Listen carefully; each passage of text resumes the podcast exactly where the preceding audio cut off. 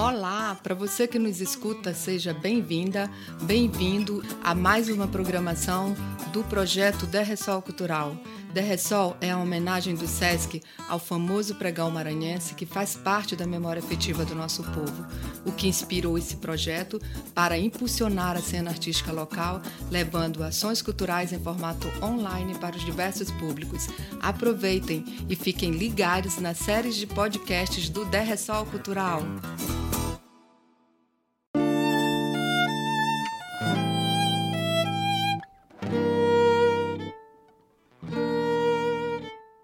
A Vagabunda, revista de uma mulher só, só que não. Olá, eu sou Gisele Vasconcelos, professora de teatro da Universidade Federal do Maranhão e atriz do grupo Chama Teatro. Nesse podcast, eu, junto com a equipe de produção e dramaturgia do espetáculo teatral A Vagabunda, Júlia Martins, Nicole Machado, Igor Nascimento e Nádia Etel, vamos revelar os bastidores de criação da dramaturgia, da pesquisa e da produção teatral em tempos pandêmicos.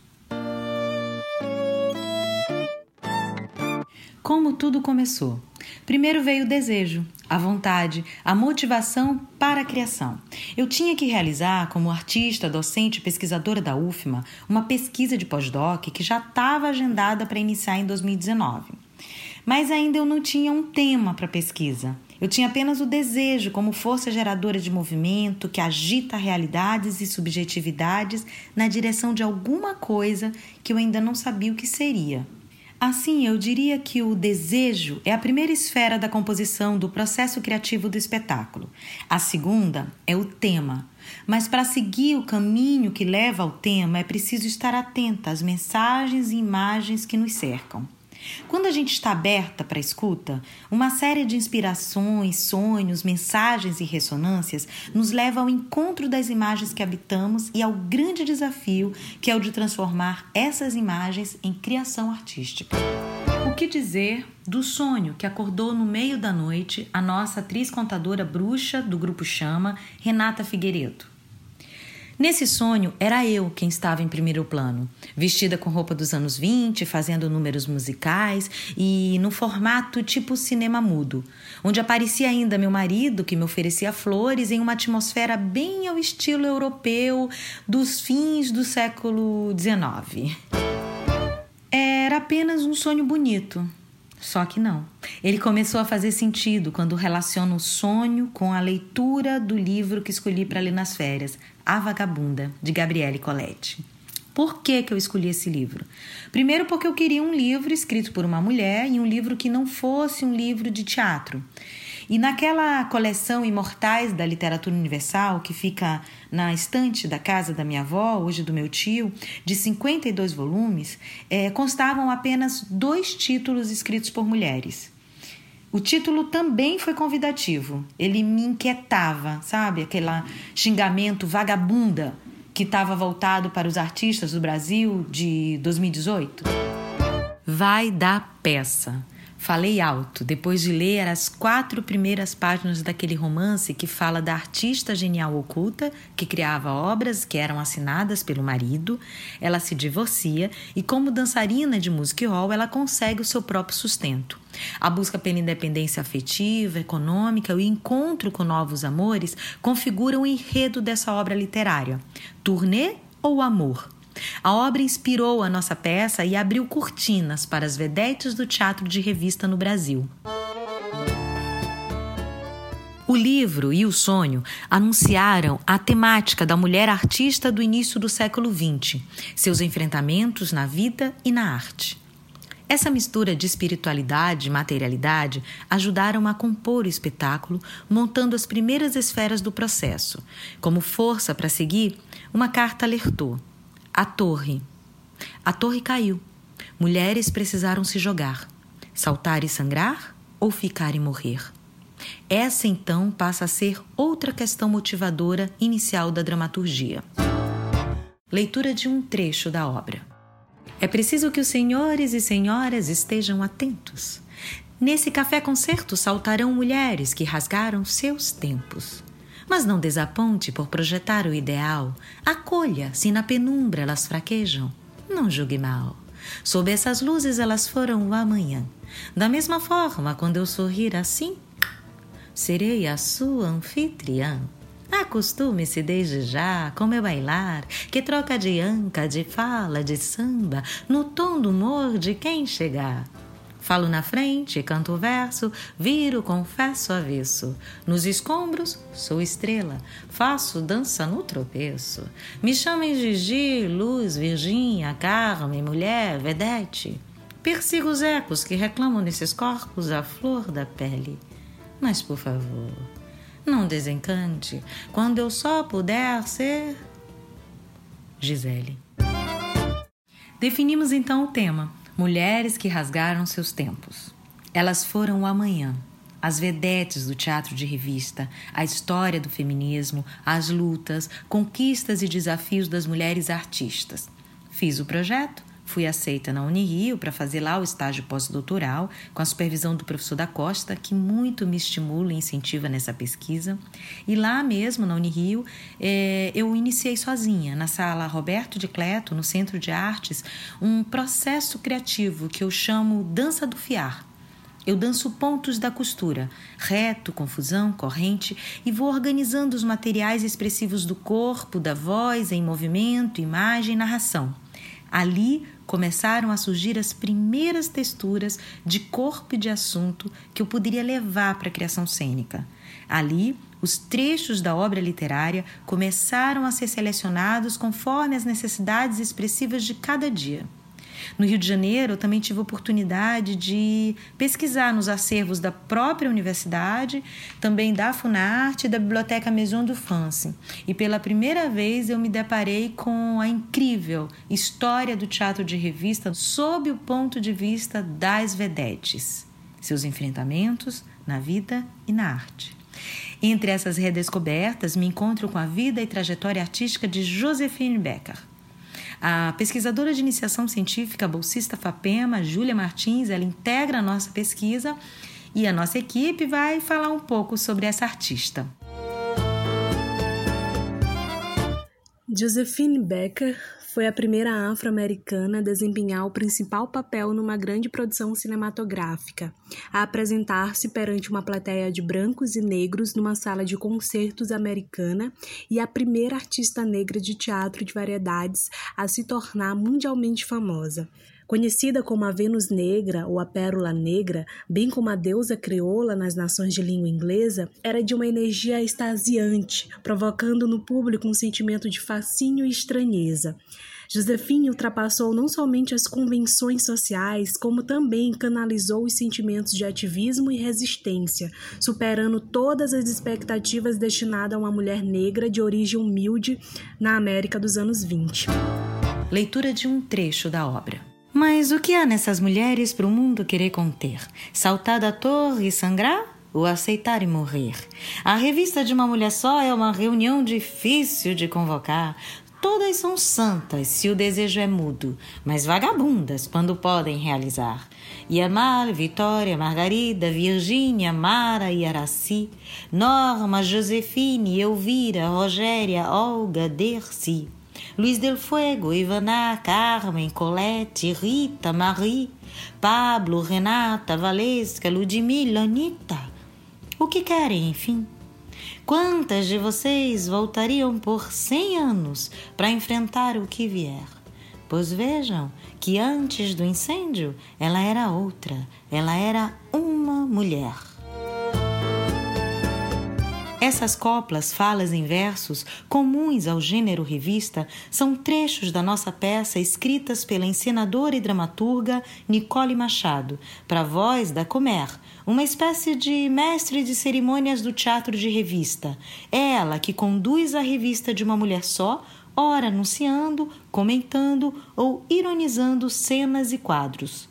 Nicole vai falar um pouco para nós como foi esse salto na revista. O meu primeiro grande susto ao pensar os caminhos para a direção de A Vagabunda foi me dar conta de que a ideia da Gisele era fazer um espetáculo de revista, mas que eu só teria uma atriz para dar conta de uma estrutura que se popularizou por um jogo de números e quadros com um numeroso elenco. E esse era o primeiro problema. Um bom problema, como eu costumo dizer, daquele tipo que precisa criar vínculos com as referências certas para que se mantenha de pé. Então eu disse a Gisele no nosso segundo encontro criativo que o maior desaforo desse trabalho é que ele era revista de uma mulher só. Isso implicava dizer que, além de desaforar um gênero majoritariamente roteirizado e produzido pelo olhar masculino, a tônica do nosso espetáculo seria revistar a luta de várias mulheres por meio da experiência de uma mulher que estava sempre só mas que, por ser afligida pelas mesmas iniquidades que sabotam várias mulheres há séculos, jamais será a voz de uma só. E falando assim, parece até que a nossa Gigi veio fácil, né? Mas muito pelo contrário, ela foi parida a muitos berros, depois de longas horas de reunião, estranhos programas de trabalho prático e mais de 200 gigabytes em vídeos de improvisações. Quando a pandemia da Covid-19 nos obrigou a interromper os ensaios da peça, foi preciso que nós rapidamente reorganizássemos o nosso modo de criação. Daí o medo de perder o que eu e a Gisele já tínhamos levantado na sala de ensaio era muito grande. Só que esse medo rapidinho se transformou em força para que nós pensássemos uma criação dramatúrgica de modo remoto, por meio de debates, que era o que era possível naquele momento. Então nós começamos a escrever um texto para a dramaturgia um texto que partiu dos nossos estudos. Esse texto tinha 47 páginas e foi escrito no formato colagem da pesquisa. Lá estavam as coisas que nós gostaríamos de falar.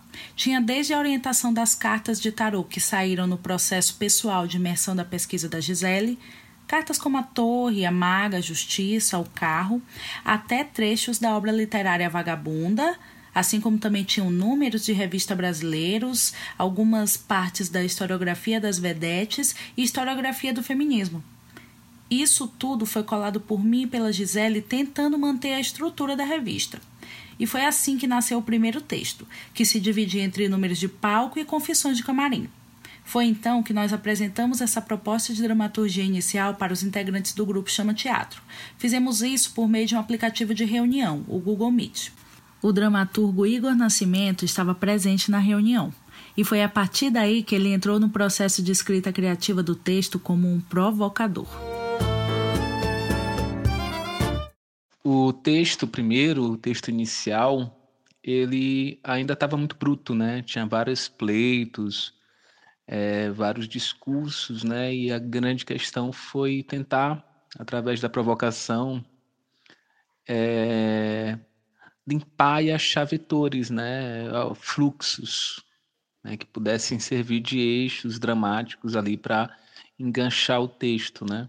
Então teve o fluxo palco camarim, espetacular e íntimo, né, que poderiam ser ali como pelo menos pontos de partida, né, balizas para serviriam de motor do espetáculo. É, para criar esse fluxo, né? Então é, teve um jogo né, de fazer com que esses exercícios, né, esses dispositivos, eles se é, tornassem dinâmicas, né, é, que eles gerassem ao mesmo tempo não só a discussão, que, é muito, que era muito forte, mas também algo jogável, um jogo, né, que não seria necessariamente uma dramaturgia fechada, né, mas possibilidades de articulação, né, e veio a ideia de trabalhar a, o perfil da personagem como um, uma figura, né? como um eixo de, de tensão, né? de achar o que, que esse personagem puxa, né? o que, que ele tem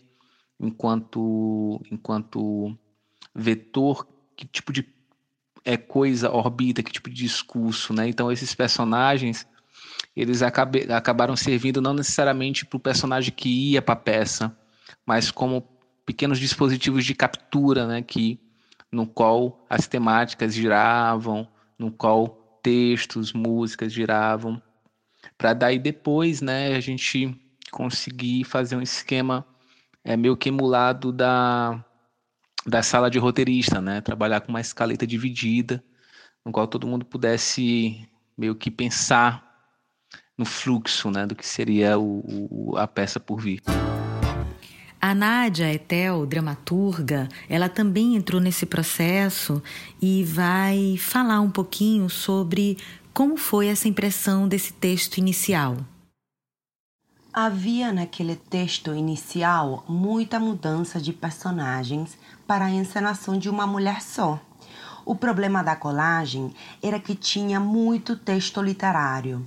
O que se fala, o conteúdo, é o que tinha que ser traduzido para o teatro. Então, o que disso tudo era bom manter e o que podia ser jogado fora? O que interessa das vedetes são seus números, o que os jornais falavam, as suas vidas. Também havia uma linha de tensão muito potente quando os discursos começavam a se encontrar e aparecia um valor poético muito grande aí.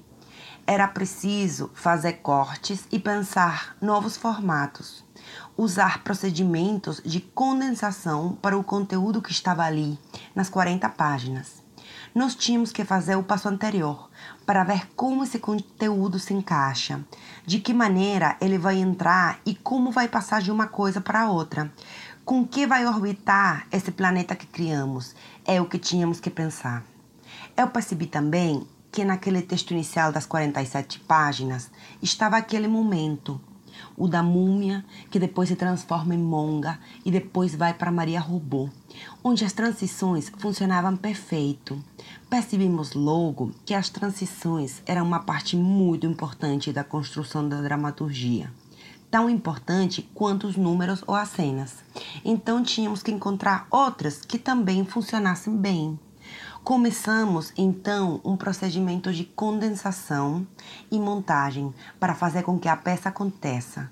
Um processo que lembra do trabalho artesanal de cortar e colar dos velhos editores de cinema e celuloide. Partindo dessas provocações iniciais, nos reunimos de forma remota eu, Nicole, Igor, Nádia e Júlia, de abril a setembro de 2020, motivadas por uma série de procedimentos criativos para a reescrita da obra teatral de forma conjugada, orientadas por documentos e fichas no formato sala de roteiro. Primeiro exercício foi colocar as personagens figura em uma fornalha, trabalhar a tensão, o contraste, a personagem como espaço, a órbita temática e a órbita das formas.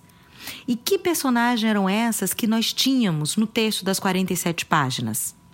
A Santa, de Vagabunda Santa remete a Santa Bárbara, a santa da cabeceira da minha cama. Atiraram da torre, teve os seios cortados e a cabeça decapitada. A segunda, a cigana, uma figura que, com sua bola de cristal, tem o poder de nos transportar para outros tempos e lugares. Terceira, a múmia, faz referência a um número clássico que Colette apresentou no Moulin Rouge em 1914 e que foi transformado em nossa adaptação para a mulher queimada que sobreviveu ao incêndio e que se desperta em pleno carnaval e é eleita rainha. Depois a histérica. Mulheres que, à margem do padrão aceito socialmente, eram diagnosticadas com patologias diversas, recebendo tratamentos traumáticos e internações, algumas vezes perpétuas. Depois a monga, é, um número popular que traz a jovem moça que se transforma em uma criatura incontrolável, um gorila que ameaça romper as grades e também recebe tratamento de choque e volta a ser uma mulher normal. Depois, a Maria Robô. É uma mulher com chip que repete é, sim, meu marido, sim, meu marido, até quando dá curto e ela é inspirada na Maria Robô do filme Metrópolis.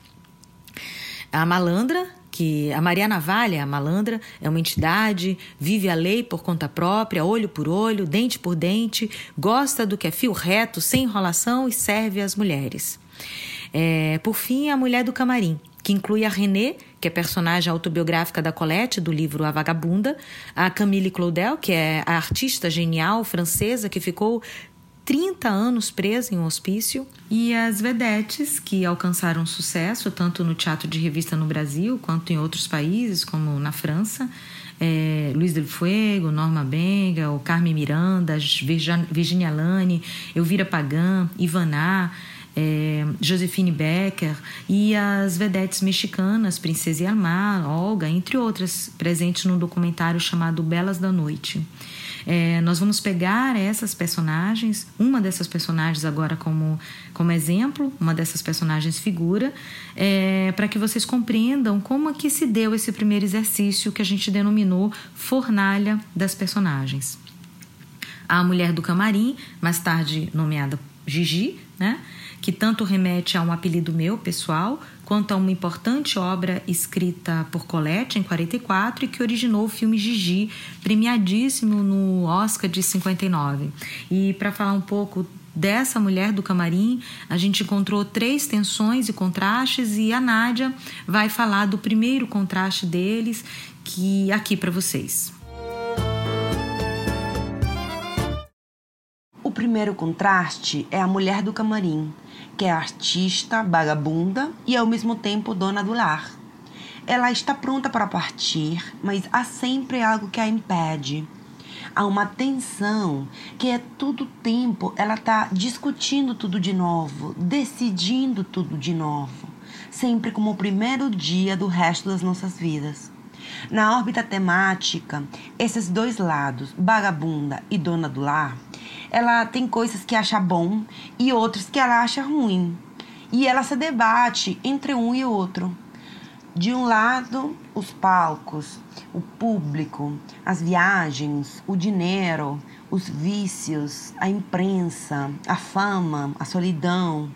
Do outro lado, a companhia, a ternura, o conforto, o amor romântico, a família, a submissão, a dependência, a falta de liberdade. Para a órbita das formas, tentei isolar alguns dos textos das 47 páginas que poderiam condensar um pouco essa ideia dela. Por exemplo, no dia que ele me encheu toda a minha casa para melhor receber a senhora não sei quem, eu fui-me embora e nunca mais voltei primeira noite do resto da minha vida. Agora é ganhar o meu sustento. O fato é que ganho a minha vida. Em relação à personagem como espaço, eu tive dificuldades e a Nicole disse algo muito importante. Ela é frágil como uma lesma que se derrete no sol e é tão forte que é muito difícil de matar apertando. Leitura de um trecho da obra. Meu marido, todos vocês conhecem. Ele é artista. Ele faz obras e tem amantes. Para os homens, ele é um laborioso. Para as mulheres, é um sedutor. Há inumeráveis dele, do qual ele diz que eu escapei. Há 20 anos ele faz a mesma obra, sem talento nenhum. A de maior sucesso fui eu. Fui eu que fiz. A artista genial oculta sou eu. E ele assina. Diz que ninguém vai comprar uma obra feita por uma mulher. Também eu já fui peça dele uma vez. Outras foram mais. Mas cada vez que ele me enxota da minha própria casa para melhor receber a senhora, não sei de quê, eu saio. Sou uma artista. Assim, eu saio só.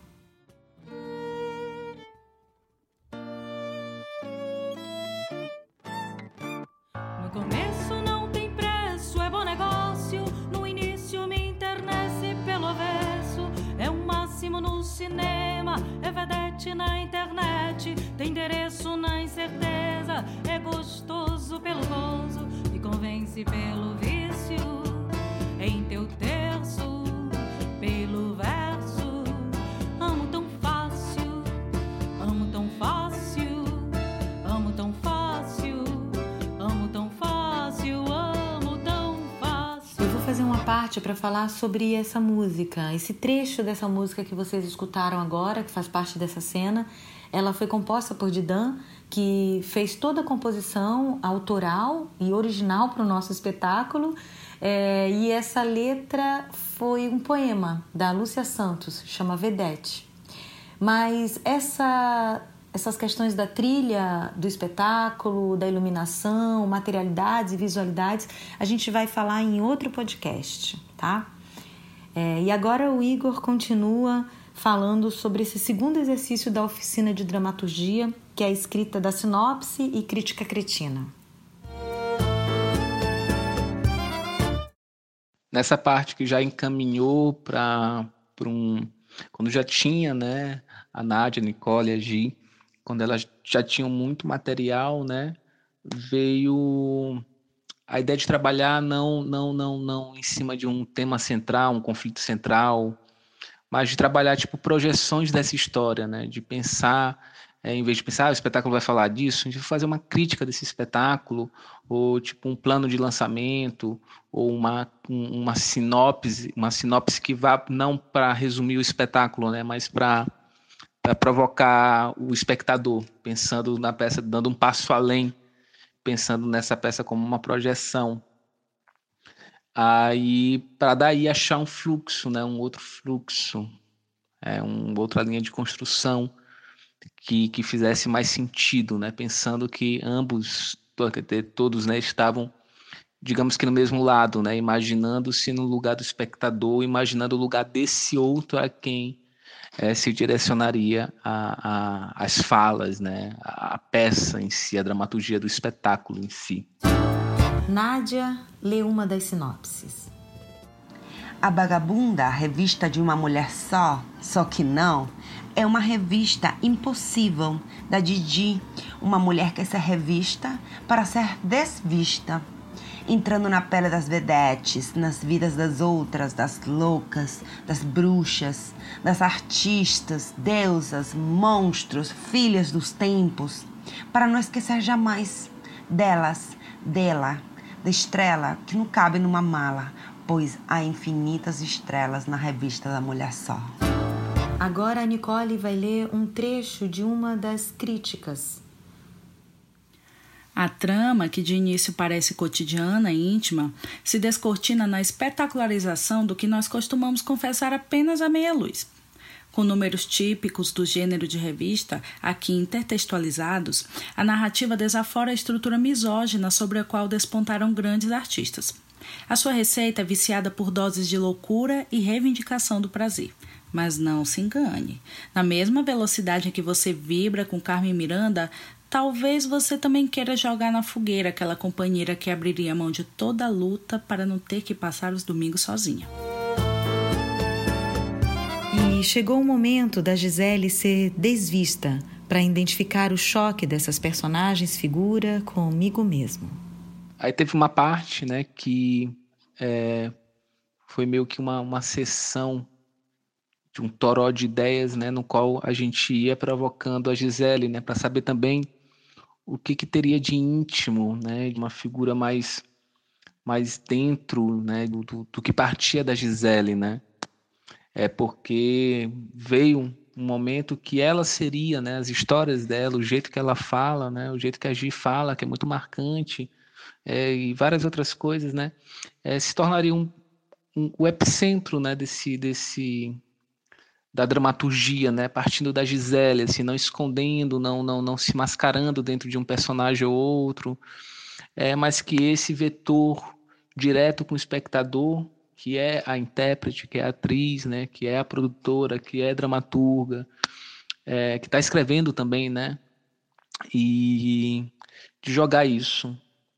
é, na fornalha, né, de, de, de ver o que puxa por dentro né? Aí Gisele nesse a gente fez esse, esse, esse, essa sessão aberta, né, para descobrir algumas figuras, né, que, que mobilizavam, que já tinha mobilizado a Gisele durante muito tempo.